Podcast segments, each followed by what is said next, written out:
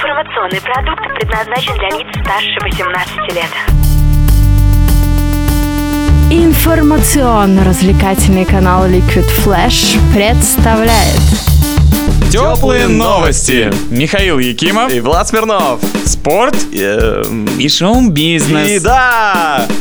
Друзья, это стендап-турнир, стендап Новосибирск. Под ваши аплодисменты мы начинаем! Два отборочных, э, два полуфинала и сегодня финал. Порядка 30 комиков с разных городов Сибири. Из Новокузнецка, из Красноярска, с Томска.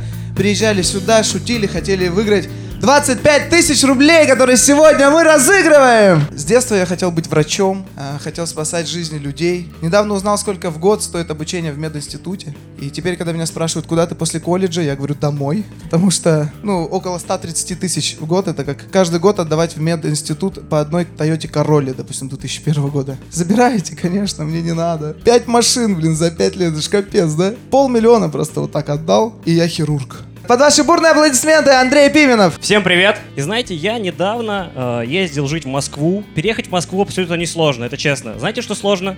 Научить маму платить за интернет. Вот это действительно сложно. А, Андрей сказал, что у него есть друзья за границей. У меня тоже. У меня есть друзья за границей и родственники за границей. Причем это одна за граница.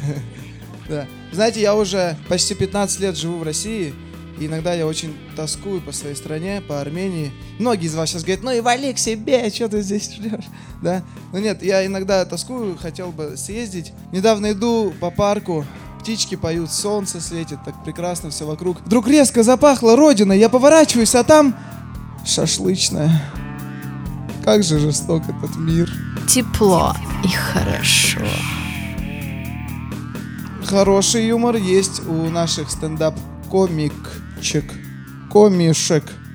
Короче, тоже шутниц. А, Под ваши аплодисменты Зоя Яровицына. У нас сегодня 9 человек претендуют на 25 тысяч. Э, Я думаю, что, возможно, кому-то еще в зале нужны деньги, поэтому вот в том углу мои друзья открыли тотализатор. Я серьезно, там ставят и против меня мои друзья, бывшие, и на меня тоже. Если кто-то хочет что-то поднять сегодня, это вот, вот самый угловой стол. Поехали. Я очень сильно волнуюсь во время выступлений. И после полуфинала мне надавали так много советов, как расслабиться на сцене, что я очень сильно напряглась. Волноваться нормально. Сегодня мое третье выступление в жизни. Это примерно как третий в жизни секс. Ты вроде бы уже знаешь, что куда, но с другой стороны твоя уверенность основывается всего на двух удачных пятиминутках. А, Человека обычно встречают по одежке, а меня по татуировкам.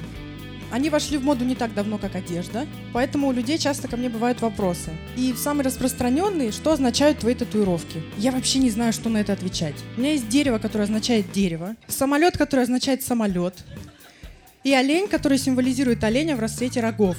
Считается, что татуировки отражают богатый внутренний мир человека. В моем случае они просто говорят об отсутствии воображения. А еще один популярный вопрос, а что ты будешь делать в старости? То же самое, что и все остальные. Лечить артрит и плакать, получая пенсию. Татуировки не делают меня исключением из правил. Просто у меня синие вены на ногах будут набиты, как символ варикоза. Еще меня часто спрашивают, а что ты скажешь детям? Дети обожают раскраски. Татуировки изменили мою жизнь. Например, бабушка больше не зовет меня к себе на дачу.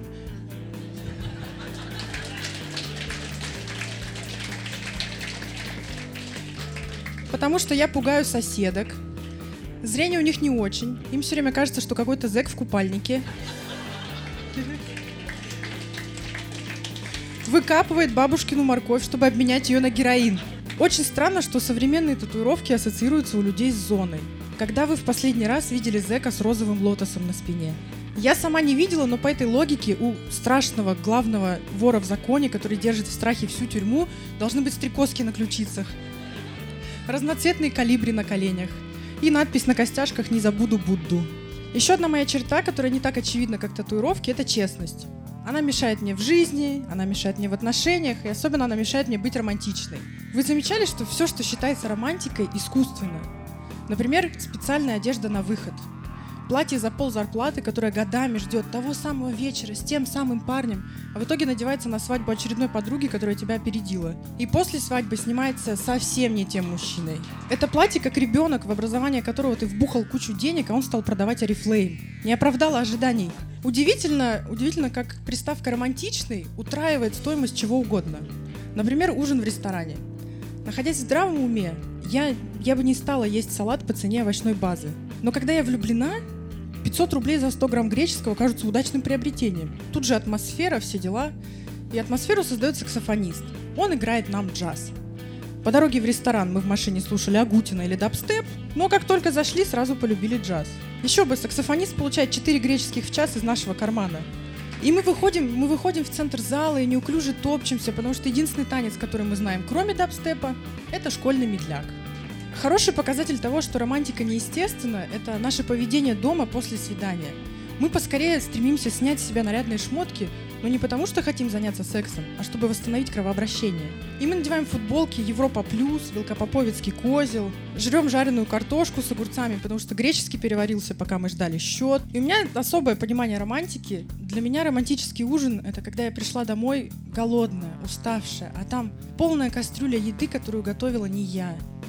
И чистый пол, который я не мыла. Поэтому я живу не с мужиком, а с подругой. Заканчивая тему романтики, многие считают свадьбу самым счастливым и радостным днем в жизни человека.